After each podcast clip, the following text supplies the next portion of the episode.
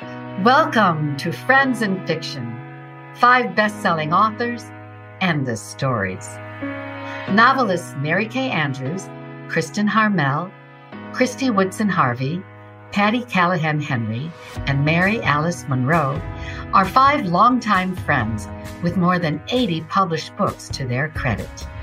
In 2020, they created Friends in Fiction to provide author interviews and fascinating insider talk about publishing and writing, and to highlight independent bookstores. These friends discuss the books they've written, the books they're reading now, and the art of storytelling. If you love books and you're curious about the writing world, you're in the right place. Friends in Fiction is sponsored by Mama Geraldine's Bodacious Foods, the company that makes Mama Geraldine's cheese straws which come in six varieties and are the best selling cheese straws in the United States. Founded by former radio executive Kathy Cunningham and named for her mother, they have melt in your mouth cookies too. Delicious treats and a woman owned empire. Now, that is something that Friends in Fiction can really get behind. Try them. You'll be so glad you did. Get 20% off on your online order at mamageraldines.com with the code FAB5. Snack on, y'all. We'd also like to thank our other sponsor, Page One Books, who offer a book subscription package that we love. They hand select books for you each month based on your preferences and their book knowledge. And because the reads are being chosen by actual independent booksellers, you know you're more than just an algorithm. The subscription package, which can run three, six, or 12 months, is a perfect gift for a book lover, even if that book lover is you.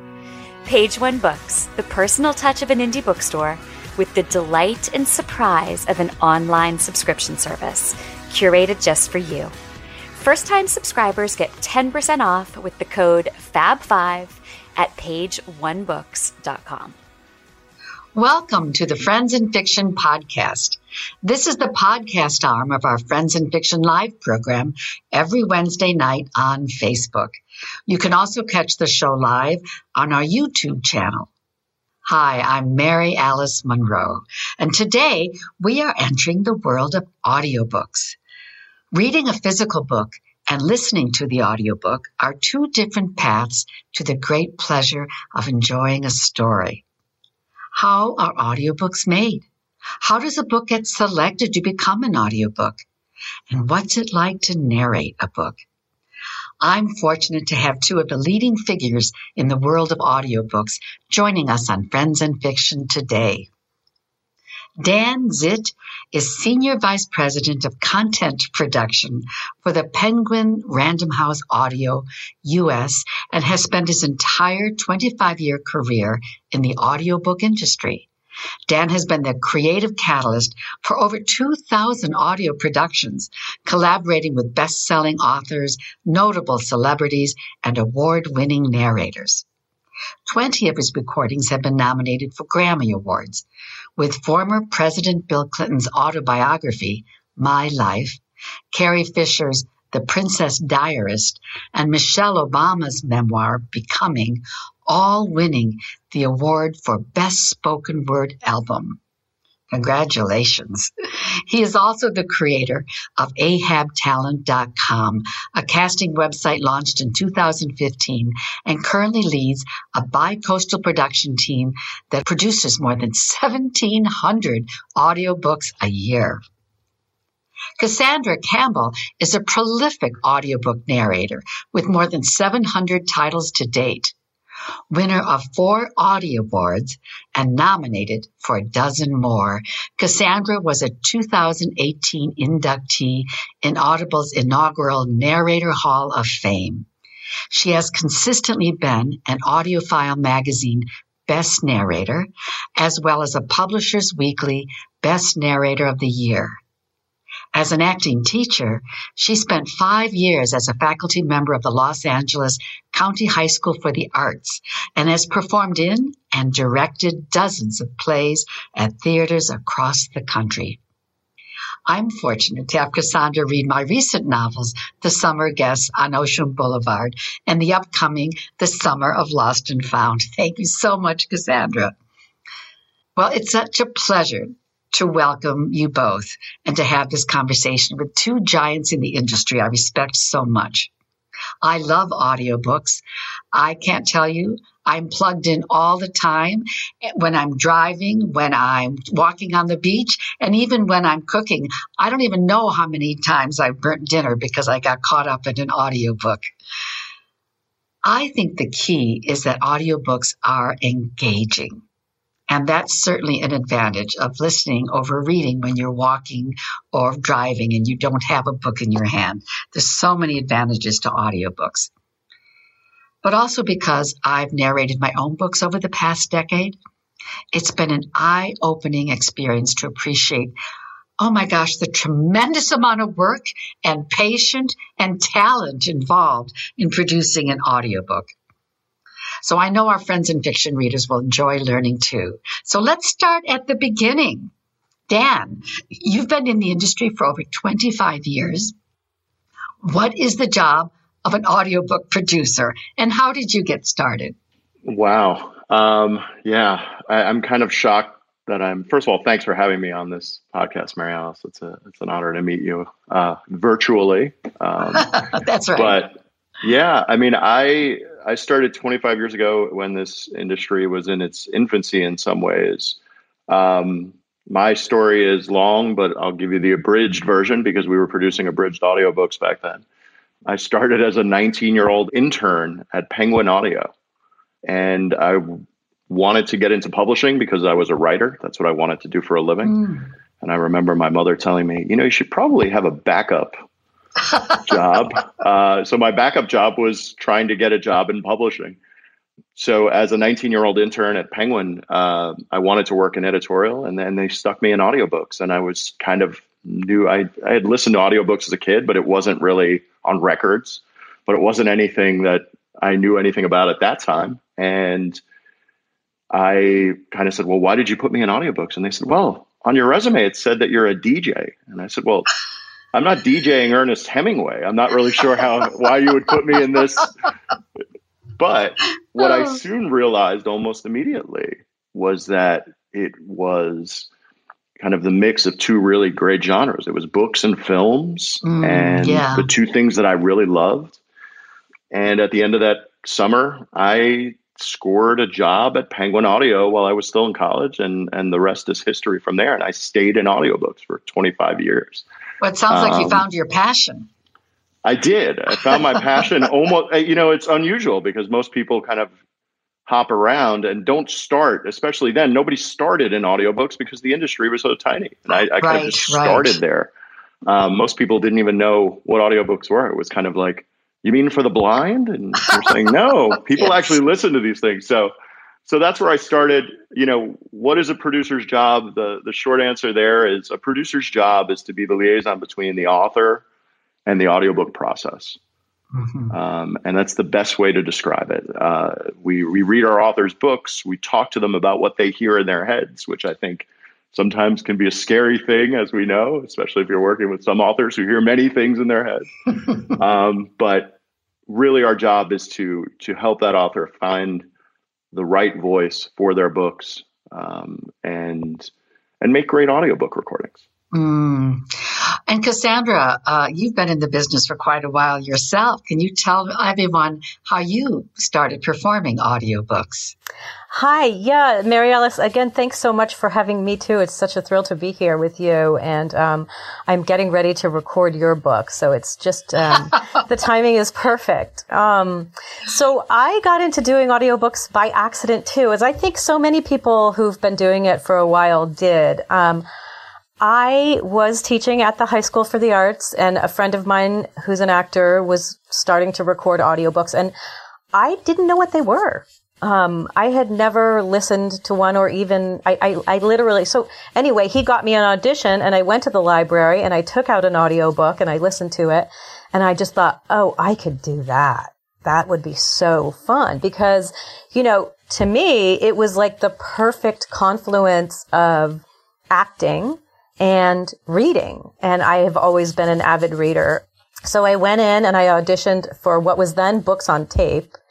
Um, this was 18 years ago.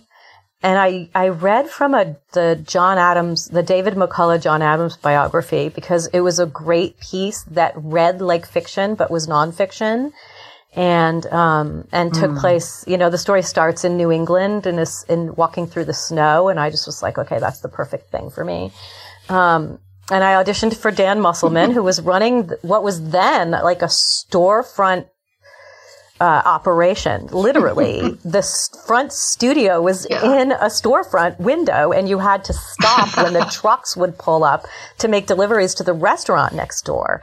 Um, but I fell in love with it just immediately. And I just thought, uh, this is for me. This is like what I want to do. And so I, I, you know, I pestered Dan until he um, hired me, and then I just couldn't get enough of it. And and and I really feel like it's the perfect marriage of what I love to do, which is. Well, I didn't know that Dan hired you early on.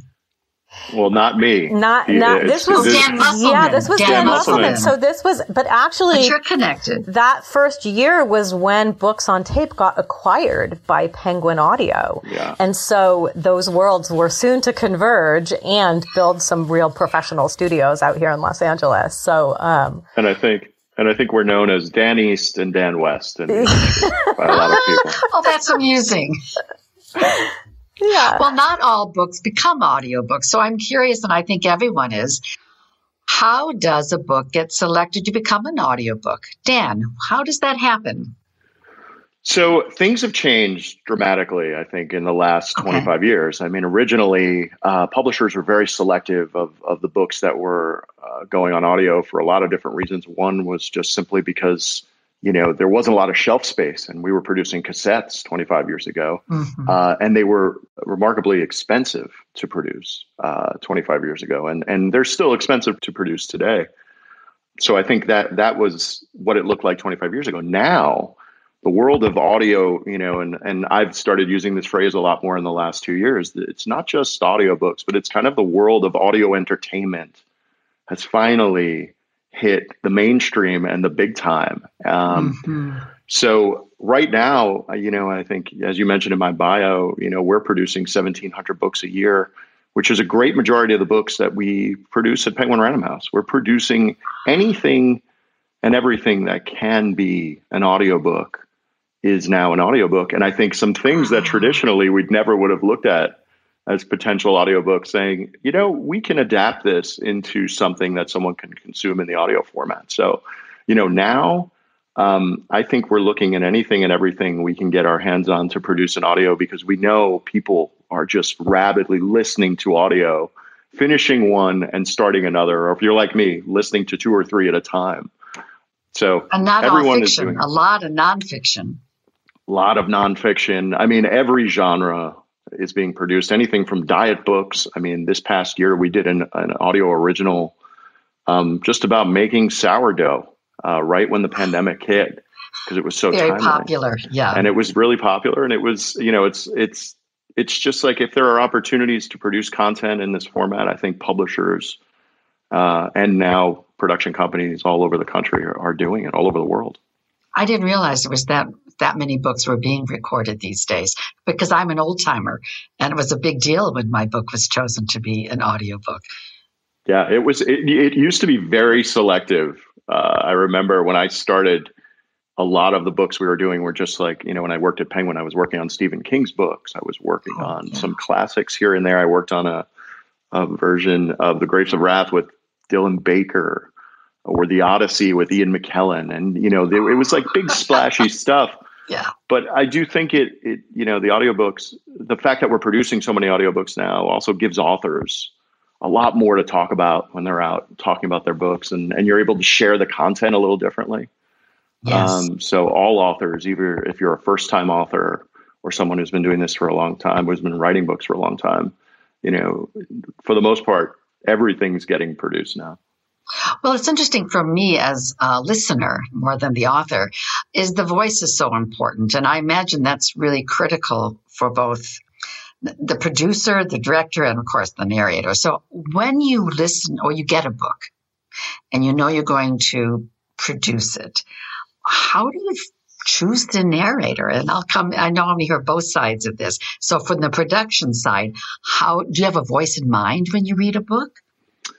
I think it's like anything, you know, you read a book and you're, you know, you get to create all these characters in your head.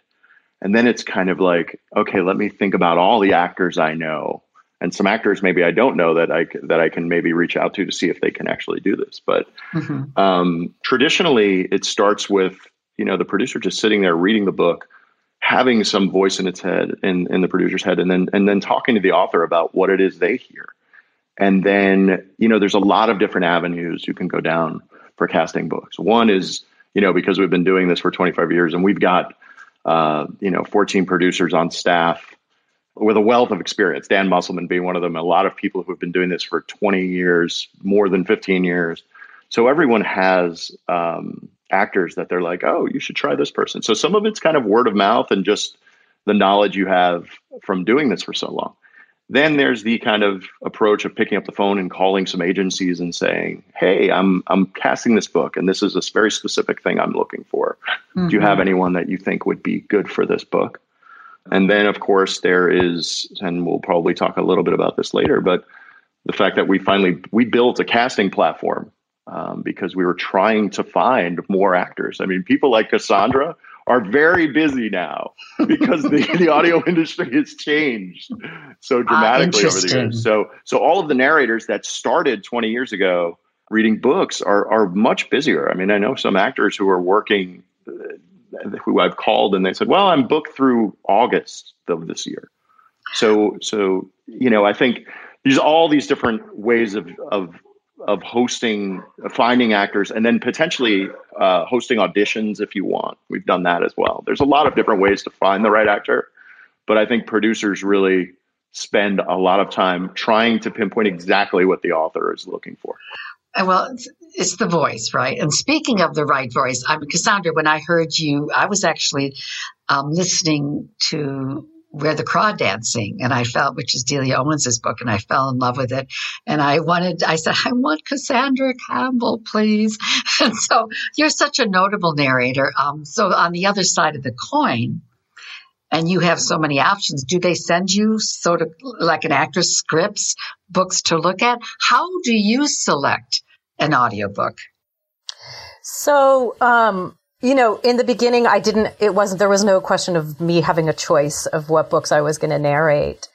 And what's always been interesting to me is how, um, adept the producers and directors are in terms of casting the right narrator for the right project, which I think is always based on two things. One is just kind of like the, your voice, the quality of your voice, but the other is your skill set you know, and what you, what your set of experiences and strengths are.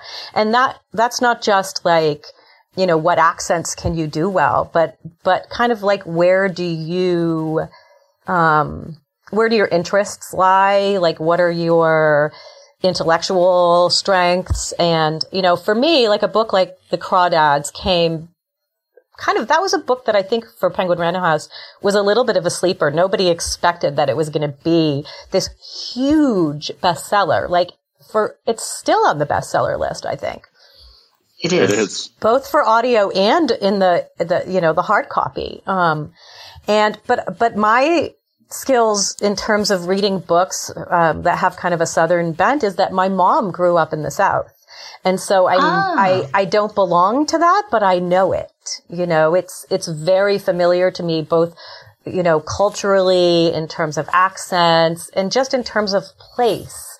Um, but I, I think also that I have enough distance from it that I'm not, I can, I, I have a perspective on it that I think sometimes is helpful um, in narrating because I'm not immersed in it, but I can see it clearly. Which for, for a book like Crawdads, mm-hmm. which is all about that, you know, that perspective and that view of the world. Um, and I, you know, that book was so immersive. It was just like such an immersive experience that to get to record it was so thrilling. Um, well, you mentioned about the books, um, different interests. Do you have a favorite genre? My favorite genre is you know, good, great characters and good writing. I, I really, I, and I, I say that sincerely because I love all different kinds of books. And one of the things that um, recording audiobooks has allowed me to do is expand my sense of of genre. Right. I recently recorded a piece of science fiction that was fascinating mm.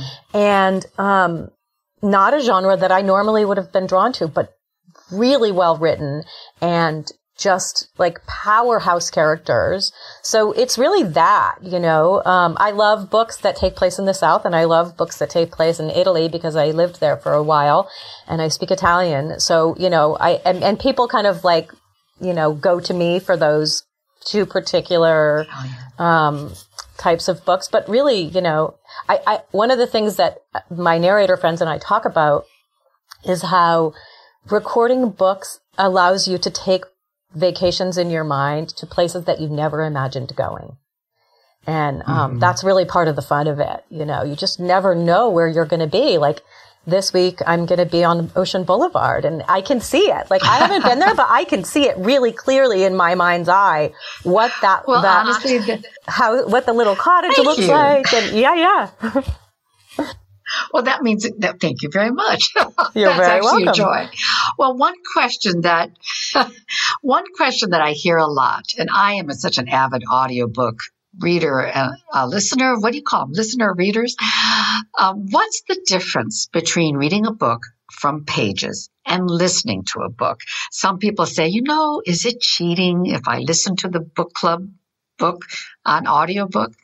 So I looked it up and according to David Willingham, who's a leading researcher of reading comprehension, he argues the biggest difference between the two mediums is a matter of engagement. He says that reading is something you do, where listening is something that happens to you. And so I'm curious, Dan, let's start with you. What do you think the difference for the reader is between reading a physical book and an audiobook?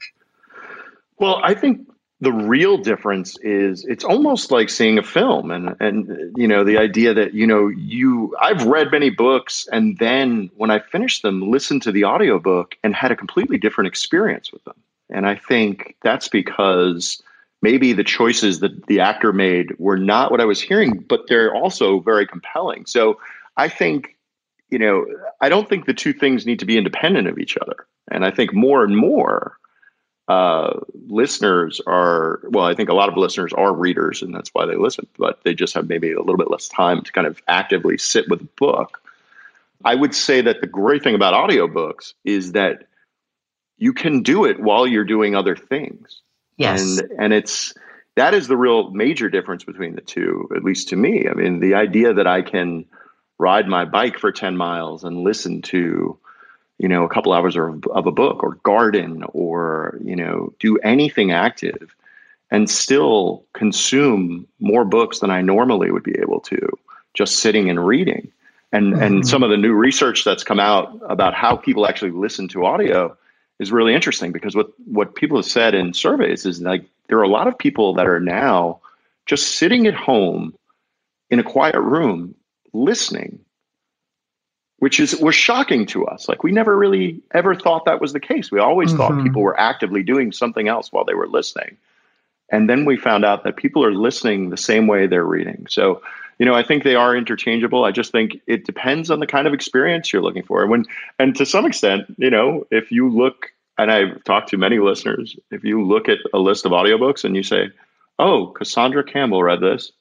You may not have any interest in that book, but you may pick it up because Cassandra has read 100%. it. And I think that's and I think that's you know it just it it it shows what a different experience maybe buying a book is um, on audio and and also how people listen. But it's you know I, I would say that the two things are not completely independent of each other, and I think people are listening and reading at the same time, or well, reading and listening to the same content.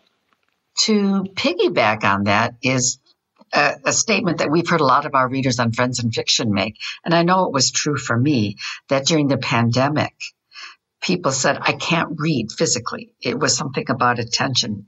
I don't know whether it was fear as a, as a factor in there, but I know I have always loved audiobooks, but even in my own case, I listened to audiobooks almost exclusively back in the beginning of all this pandemic. Um, I also want to say that anyone who listens to audiobooks knows the narrator makes a huge difference, as you just said. And listeners often comment that they will listen to a book, like you said, because Cassandra Campbell read it, or they fell in love with the voice.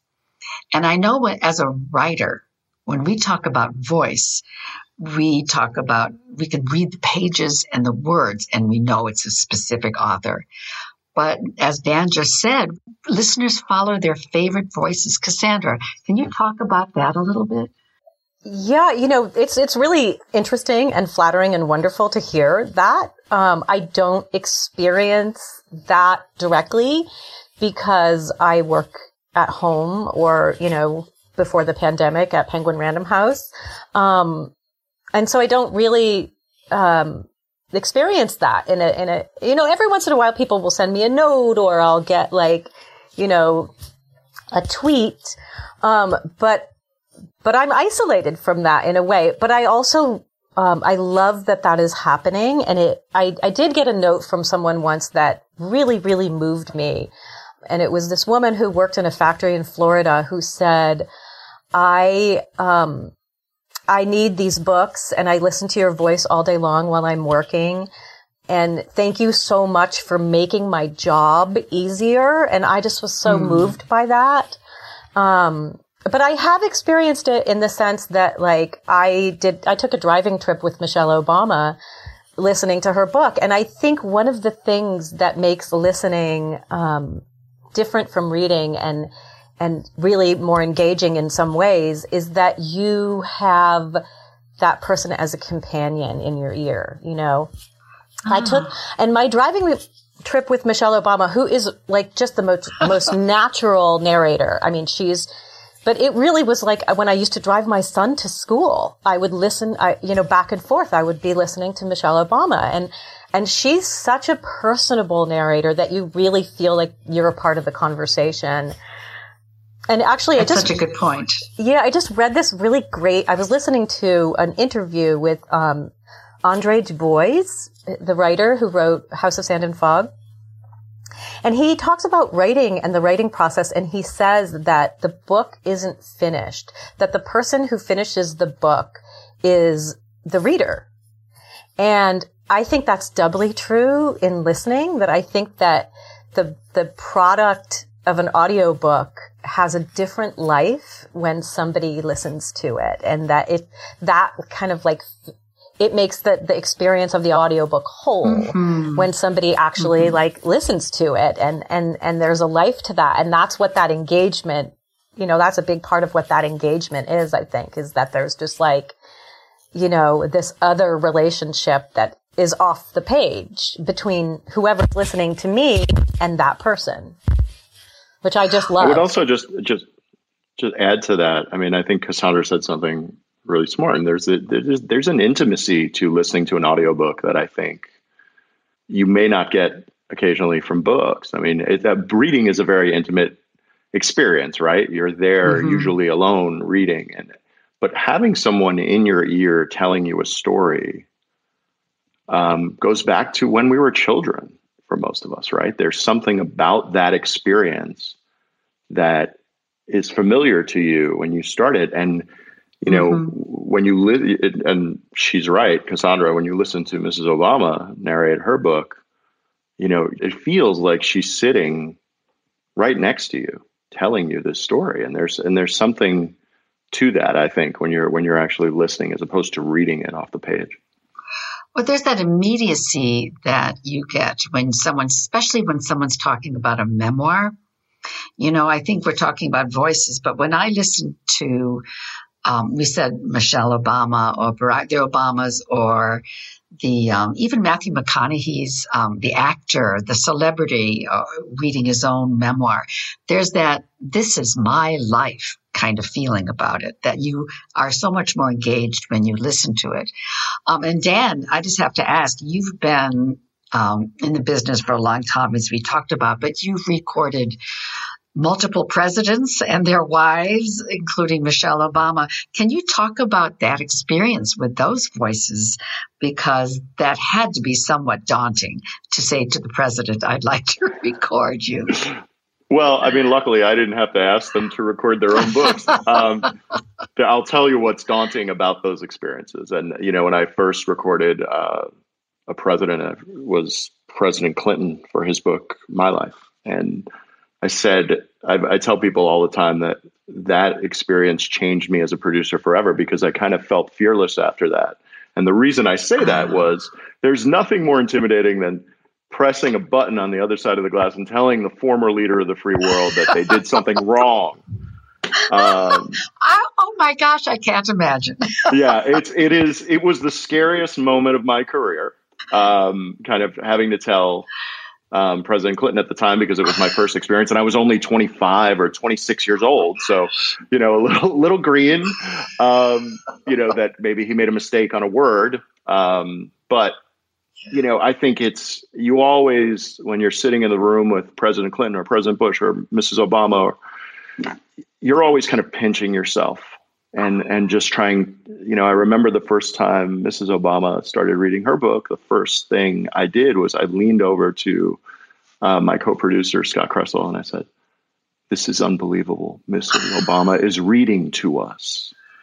You know, like this is our job." And this is unbelievable. And you know outside of just being great human beings and really good people um, their stories are just mm-hmm. so compelling. And and the way that they tell their stories. I mean when when you're in the room with with authors many times it's you're feeling everything that they're feeling as they're reading it to you. Mm-hmm. And it goes back to the intimacy of the whole experience. But mm-hmm. yeah, it's very intimidating. I think it's less intimidating now uh, than it was 20 years ago, for sure. Um, but there is there is a thrill to sitting across from someone who, you know, billions of people would like to meet for only five minutes and getting to spend time with them for days and telling days. their story, telling their story. And what I always tell, when I always am like, this is your you know, this is a historical document. Like in a hundred years, great great mm-hmm. grandkids are going to be listening to these books, and not just their books, but you know, all of the audio content that's out there. So it's, you know, I mean, we take great pride in the work we do with with every author. Um, and you know, you kind of, as I said, you just kind of pinch yourself when you're sitting on the other side of the glass. Well, speaking of pinching, though, have you ever had to tell a celebrity author or any author, uh, no, your voice isn't quite right for the job? You know, it's interesting. Read- yeah, I, I, have I've always sided, and this is an interesting thing because it's changed in this industry over the years. I remember working with a publisher who used to audition every author for uh, the books that they wanted to read and and a lot of time that had to do with fiction, right? Memoir is a different animal.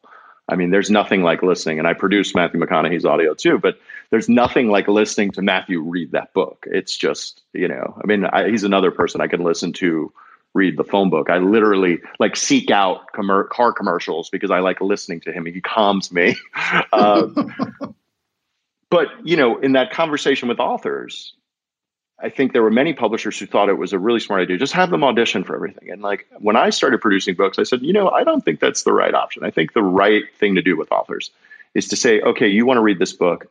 Before you commit to this, let me audition some actors and let me put those auditions in front of you and listen to those auditions and let me know whether or not you still think you want to do this. And believe it or not, there are a lot of authors who decide after they hear an audition from someone like Cassandra they would say, you know what, this is, I'm never going to sound that good, you know? So like, I'm going to take a step back.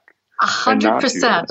I mean, I have to tell you from my own experience, I've read a number of my books, but when I wrote The Summer Guest, which I think Cassandra was our first together, um, I had accents. There are a lot of men, you know, the German, Spanish, and I said, this is out of my league. I need a professional. And Cassandra read that book, but also with the children's book. Um, I have a middle grade coming up, and I thought, oh, I, I can read the middle grade. But again, I listened. I sat and listened to the professionals, and I realized there's a whole unique world of children's book narration. You know, getting that voice right is particularly difficult. And I think, Cassandra, I know you also do children's books.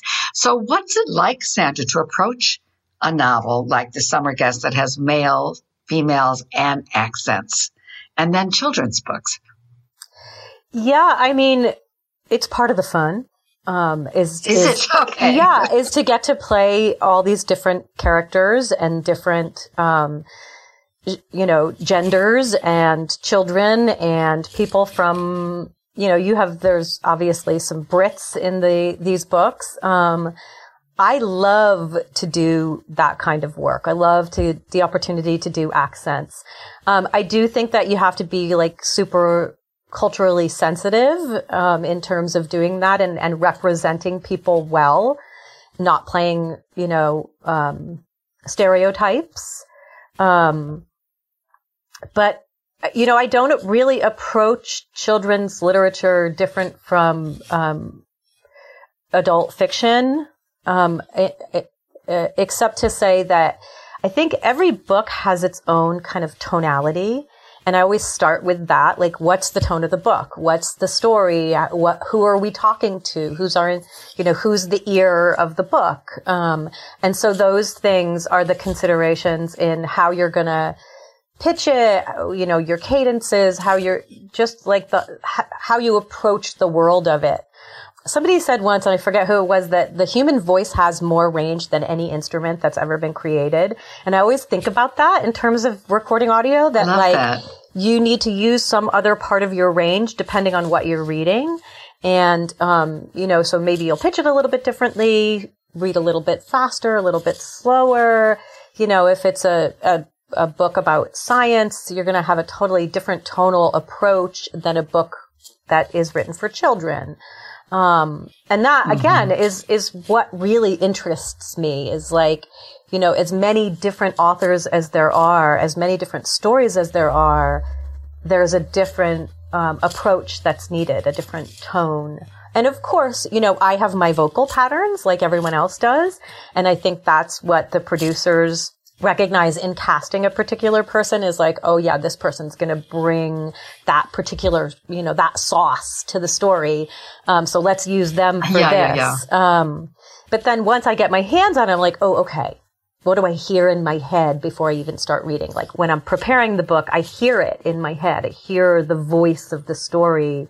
And then I, I, I, I it's really like just that leap of faith when you get into the studio to trust that what comes out of your mouth is going to be, is going to serve that story. Well, you know, speaking of different voices, is it a trend or is it just that I'm noticing there seem to be more multiple cast recordings? You know, uh, you know, it seems to be in children's books and in adult books. So what's going on? Is that a new trend? I, you know, I think it is. I think it's. I, I think it's. I don't think it's a new trend because I think you know I produced World War Z maybe 16 years ago or something, the original version, and it had you know 30 voices on it. I mean, I feel like it's been it's been around for a long time, but I feel like there have been more opportunities to cast more voices these days, and and part of that's just because we're producing everything, right? So if you're producing a graphic novel, it's it's something that you that just fits, you know, having mm-hmm. multiple voices, but you know, the book that that I'm really excited about right now uh, that we just produced is 400 Souls by Dr. Ibram Kendi, and it's 87 different voices. I mean, 87 yeah. different which which by the way pales in comparison to what Kelly Gildea and Cassandra, I believe you were part of. Uh, everyone was on it. Uh, Lincoln in the Bardo, which I think was 166 voices. Oh my gosh! Uh, by George Saunders. So it's it's it's a trend. I would say that you know some of these recordings do get a little bit more attention than sometimes single voice, but like.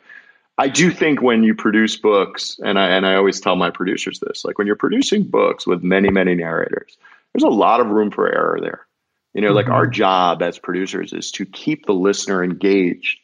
And when you're casting 25 voices for a book, if there's one person who's miscast, you you will pull the listener out of that that listening mm. experience. Mm-hmm. And if you're driving and for one or say you're gardening or and you have to stop for one second and say, who is that? That was not a great experience right there and you've ruined the listening experience. So, you know, they're more challenging Um, but they're certainly it's certainly pretty trendy now to have a lot of narrators. I noticed uh, that, so it's not just my imagination, and it's interesting. I, I, enjoy it. But you, you you talk about the the producing. Is that also directing, or do you? What's the role of a director in an audiobook for both of so you? It, and a it relationship. Can be. It can be, and I, and I have uh, some producers on staff who are really skilled directors. You know, Cassandra, you're friendly with Kelly Gildea, who's on staff. She was just one of the best directors uh, you can work with in this industry. Um, you know, we are. I got to just jump unique. in to second that. She is an amazing director. Yeah, I think you know we're kind of unique as a publisher because we still really believe in the value of directors um, mm-hmm. in a studio, and you know, it's it's it's kind of the equivalent of like I always say, you wouldn't just hand a camera to a bunch of actors and say make a movie. Um, you know, although it's happened, I, I think you know, having a director in the session to help support an actor in this process is really important. And that's mm-hmm. everything from reading the book, sometimes talking to the author about what their intention is, and then, especially if you're doing nonfiction in many ways, like lists of pronunciations. Um, but then the active experience of sitting in a room directing someone with a different point of view and kind of discussing how they should position a character or a scene or something like that.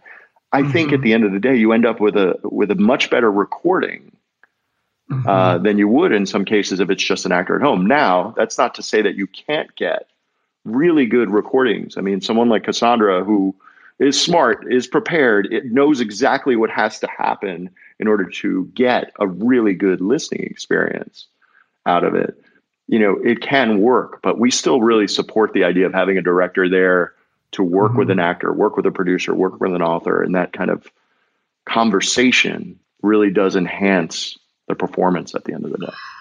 Well, let's give a nod to the tech side as well. I know I've worked with some incredible technical, they're behind the glass.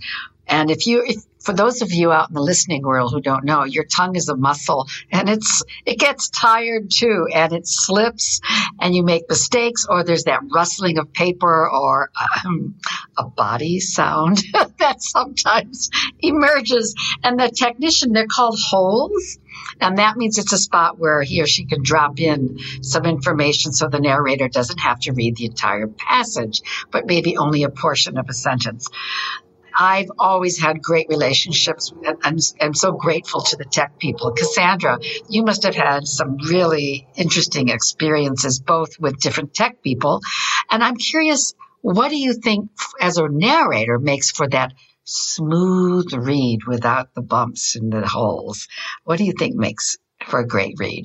or great listen? Yeah, so when I first started doing audiobooks, I couldn't get my hands on enough narration because it was really the library market for books on tape. And so I started directing in addition to narrating. I was so um, ah. passionate about the whole process of making an audiobook. And so I got to know it really from both sides of the glass. And, you know, narrators with the support of a director really can elevate a performance. I think a, a good director can come in and really help you shape your, your performance. They're, they're your first, directors are your first listeners. Um, and, and, you know, I love the collaboration of having someone there. Um, but as a result of that, when I started recording on my own, I, I, I, knew how to wear both hats. I knew how to direct. And so I could hear those things, right? And, and, and, and be, as, in a sense, my own engineer, which doesn't mean that I don't count on like the great a great editor also, and editors don't really get enough credit, but a great editor, um, Ted Scott, who edited Lincoln and the Bardo, um, genius editor, knows how to create um, the, you know, to close the seams or open the seams, when to leave in a breath, when to take a breath out. All of those things are really uh, an important part of a performance and add to that feeling of seamlessness. Yes. You know, I know there are some studios that take a lot of the breaths out and I think like, okay, you're, that's a little bit of like choking a performance because, you know, for actors, mm. the, the performance is all on the breath you know, the breath, like if, if, if there's a, an, a, you know, a tense moment or a moment of surprise, there's a breath sometimes that really adds something to that. Um, and so a good, you know, producer, director, editor team will help you help support a narrator's performance and give it that seamlessness and take mm-hmm. out like the stomach noises. I never knew that my stomach made so much noise before so I started doing audiobooks. Stomachs are really noisy. Yes. Okay, so what's your go-to food or drink to help your stomach when it's starting to make the noise? Yeah, so I avoid um, eating dairy when during the week when I'm recording. I just I don't have any. Um, I got into big trouble one day when I ate quinoa and the quinoa just it's i guess it's like you know fibrous enough that digesting it makes a lot of noise. And i couldn't like the recording i was actually in new york and i had to finish the recording because i was flying out the next day.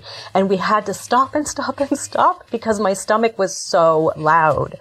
Um, so i don't eat quinoa for sure. Um, you know you just you kind well, of that's when you appreciate the good tech guy who can says, here's a hole. We'll just put it in. Yeah. But if it's in the middle of a sentence, they can't fix that. So you, you know, that's something that we're recording at home. Now I know like, okay, you made a stomach noise. You've got to go back. And the part of the reason I know that too is because it'll come back as a pickup. You'll have to like clean it up later. Um, mm-hmm. if you, if you don't fix it in the moment. And we always want to fix it in the moment as much as possible because that too, um, you know, keeps, you're, you're in a, you're in a place when you're recording a story. You're like in the mind of the story. You're immersed in the books. You're seeing the images. And pickups are great, mm-hmm. but you're never quite as in the moment, you know? If you're skilled, you can, you can repeat it in this, with the same cadence and the same vocal placement, but it's never going to be, and only a really, really picky listener will hear the difference, but I can hear it. So yeah, yeah. I, I go back for those as, as often as I can. All right. Do you have a, a, either for both of you? Do you have a favorite experience or favorite book that you've recorded? They're all my babies. Oh, I know. It's hard. To, it's hard. It's hard. it's it's hard to to say um, that there's one book that you know really, especially over 25 years. I'm sure if you got somebody who's been doing this for two years, they'd be like, "It's that one. It's a great book." You know, I mean, I've had such unique experiences, whether it's, I would say my first kind of real multicast book, kind of recording World War Z with like 40 different actors of, you know, all different types of people to obviously recording President Obama, Mrs. Obama, those, those experiences, um, really resonate with me. I mean, look, as far as my books go, I, I certainly don't have a favorite. I have favorites that I listen to that are not mine a lot. And you know one of them i think i mentioned to you in email which is where stars are scattered which is like one of my favorite books of the last two years on audio uh, about somali somali immigrants uh, somali refugees uh, in a camp. And, and that book got me through quarantine at the beginning of this pandemic i mean it literally put my entire life in perspective for me in a three hour audio i think it was three hours it's a beautiful um, book. It really is. Thank you. Beautiful book. Beautiful mm-hmm. book. And so Sandra, that's one I would say. Thank you. Cassandra, do you have a favorite project? Aside from my books, of course. you know, I, I have to go with Dan on this one and say it's it's I've been doing it for 18 years and and it changes every six months because um, and sometimes it's not even a favorite book per se but it's a favorite character a character that just either kicked your pant you know mm-hmm. kicked you in the pants or you couldn't get out of your head or made you laugh out loud you know um, i think working on lincoln in the bardo even though i played a very small part was a um, really magical experience because I listened to it. I actually listened to it twice because it's all of my narrator colleagues and some celebrities, but like it's just like a feast of narrators and different mm. voices. And especially at the beginning, the way that George Saunders wrote it is, is there's, there are just all these voices that are basically saying similar things and they, and they pop out at you and it's like this great celebration of the human voice like and and different ideas and thought models and, I love that. and I just loved it and and um so it really is hard to say you know different things resonate with you at different mm-hmm. times mm-hmm. like reading right you right. love it for a while but then something else replaces it um, I did get to do this Polish book this was years ago called A Long, Long Time Ago and Essentially True that took place in Poland between it, it, went back and forth in time between the Second World War and the end of communism. And it was really, it was something I didn't know about. So I just was like transported by it. Um, wow. I love that line that you said it's a celebration of the human voice, which is actually sort of a definition of audiobooks in a way, stories in the human voice. And I do want to go back to something, Dan, you said early in this discussion about how more and more people are listening. And part of what they're listening to also are podcasts like this one. And everything audio is, is booming. So I'm curious, they're both listening mediums. How do podcasts and audiobooks intersect in the marketplace? Um, I don't know that, you know, it's interesting. I, I, I would say now, and I may have answered this question differently a year ago, but I would say now what I said earlier, which is that we're all kind of living in the world of audio entertainment now. And it's not just books and podcasts, or, you know, it's just like people are listening to everything. So mm-hmm. how they intersect is I, I think that, you know, people are just getting used to listening more. And and I think that's where they intersect. So people that are listening to podcasts that maybe never listened to an audiobook before are now crossing over and listening to audiobooks. And people that were listening to audiobooks for years are crossing over to podcasts. So, you know, I usually use my parents as a good kind of gauge for what's going on in the world. They're like, they were, you know, audiobook listeners and lately they're listening to podcasts. And then I talk to, you know, my sister who's younger than me and I'm like, what do you, have you, she doesn't listen to a lot of audiobooks. And now she's like, oh, I listen to a ton of podcasts, but you know, I heard about an audiobook on a podcast and yeah. now I'm listening to the audiobook. so I feel like it's all kind of crossing over, especially because audiobooks generally now and, and podcasts, everything's based on something else. Like another, is sometimes other forms of media. There's podcasts about movies. You know, there are audiobooks, and I should have mentioned this before when we were talking about some of our favorites, but like, you know, we produced um, Angels in America last year, which if you haven't heard it, it's like transformative in so many ways. It's it's wow. taking a piece of theater that's so important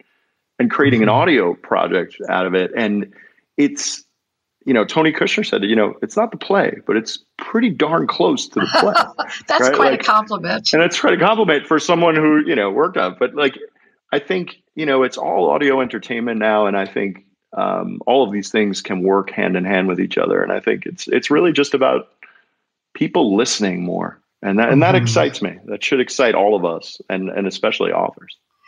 I'm going, final question, and this is one that I'm sure both of you have something to say.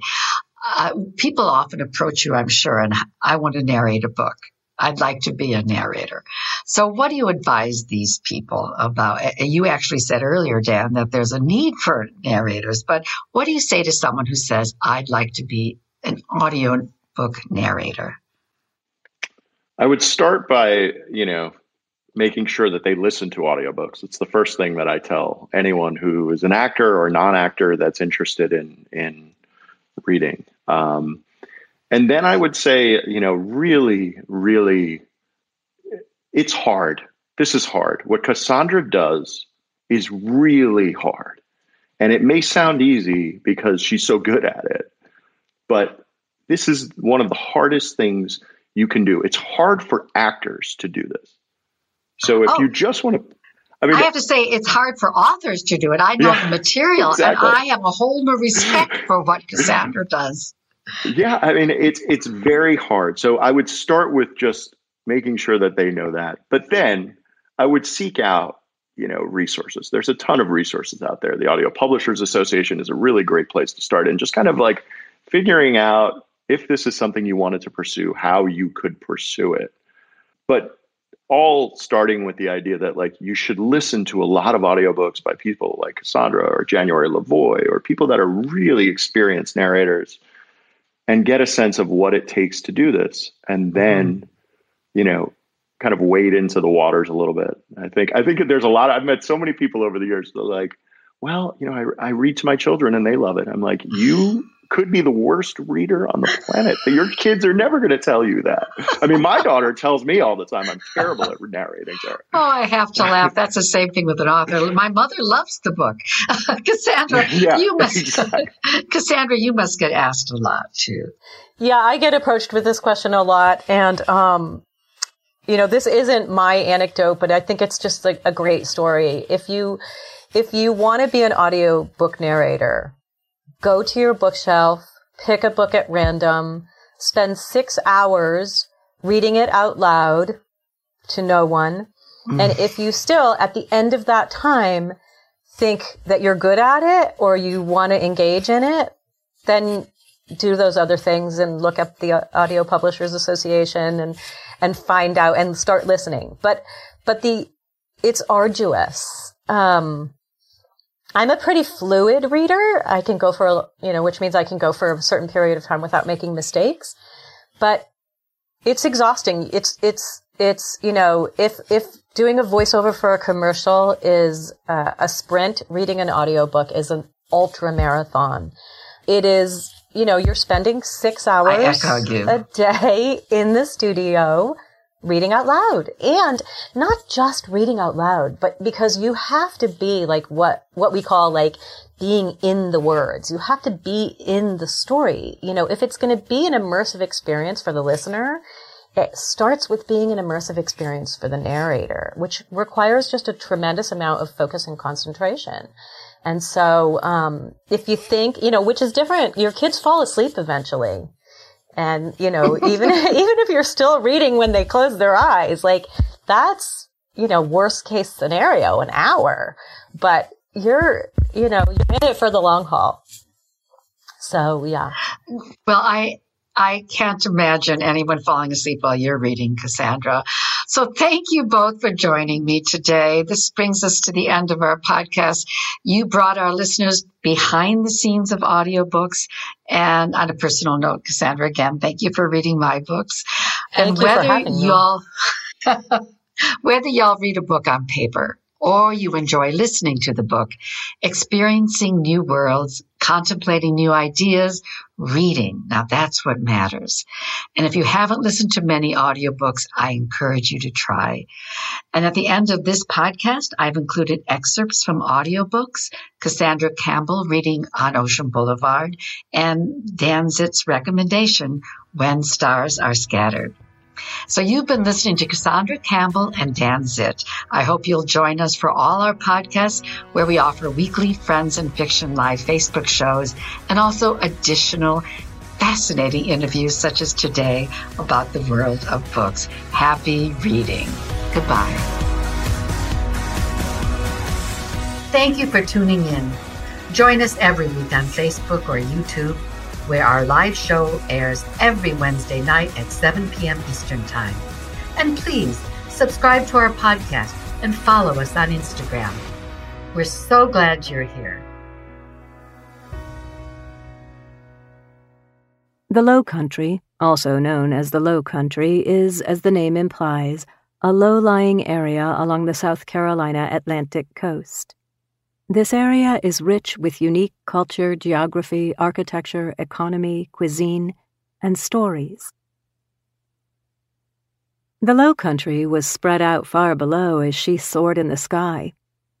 Linnea Rutledge sighed and placed her fingertips on the plane's cool window, her eyes tracing the twisting creeks and winding rivers that snaked through the seemingly impenetrable greenery of the salt marsh. From her vantage point, the rivers looked like great arteries, and all the myriad creeks were veins. Salt water coursed through them like a bloodstream. The tides were the low country's pumping heart. As the plane descended, bringing the landscape closer and closer, Linnea felt that salt water thrumming in her own veins, as it did for all who called the low country home. Her connection to the landscape and its crown jewel, Charleston, was as vital as an umbilical cord. She should be happy returning to her home, her family, her friends. Instead, she felt demoralized, a failure both professionally and personally. Two years earlier, Linnea had headed west into a great show of independence. She'd won out over hundreds of applicants for a job with an environmental startup company in San Francisco. To add to her status, she was accompanied by her new beau, defying her parents and convinced she was in love, only to lose her job and be dumped by her boyfriend. She wasn't sure which she was more embarrassed about losing her job or losing her boyfriend, or just returning home with her tail between her legs. Linnea had visited only three times during her two years away twice for Christmas and once for the wedding of a friend. She liked San Francisco.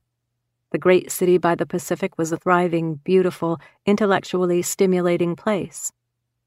But she'd been homesick for the Atlantic Ocean, for the slower pace of Charleston with its southern culture, its rich history, the narrow cobblestone streets she knew by heart the weather washed pastel colors of the Old South, the clip clop of horse carriages, and the smell of jasmine surprising you as you walked past a walled garden. And the food barbecue and sweet tea, collards and shrimp. Her empty stomach growled at the thought. Her ex boyfriend, John Peterson, had accompanied her home each time. A Southern boy himself, he'd spent his summers on Isle of Palms and was always glad to join her and visit his childhood friends, and, of course, his mother, Emmy Baker. She was her Aunt Cara's best friend and neighbor. Linnea and John used to laugh that their relationship had seemed almost incestuous. But John was always antsy to head back to the West Coast. That's where he'd made his home and planned to stay. They'd still been deep in the throes of romance when attending the Charleston wedding the previous summer. Linnea had watched the bride walk down the aisle, then looked up at John dreamily. Her first clue should have been that he wasn't looking back at her.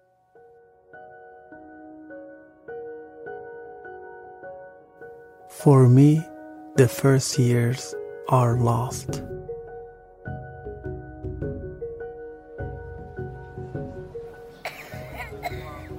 Now, in a place as crowded as this, I'm afraid we'll never be found.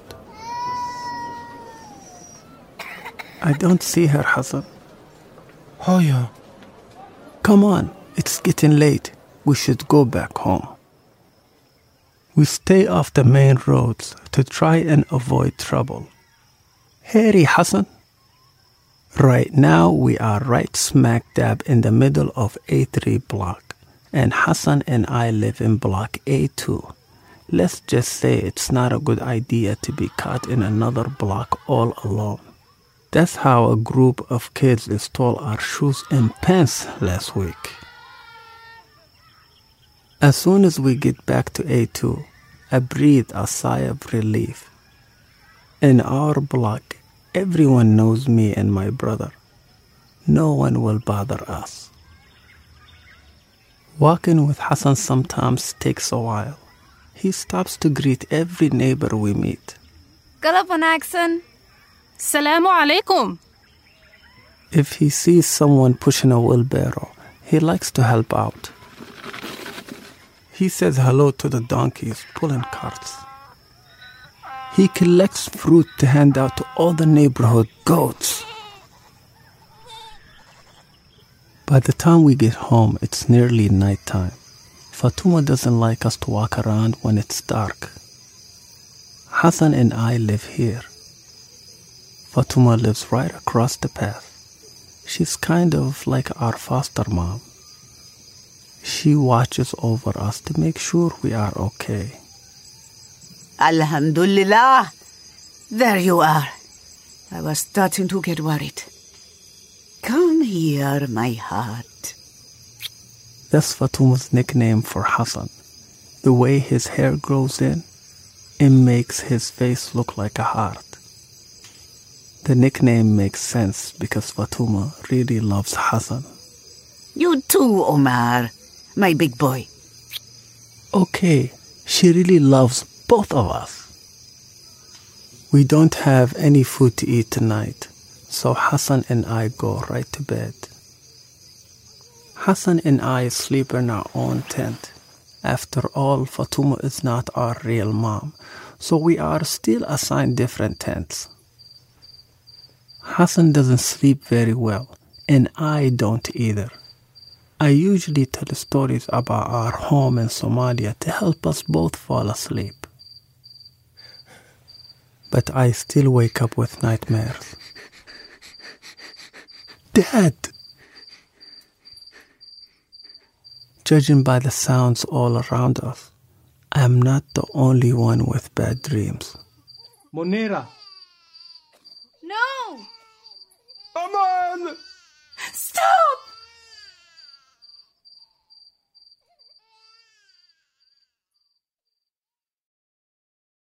Produced by Audavita Studios. Connect your voice to the world.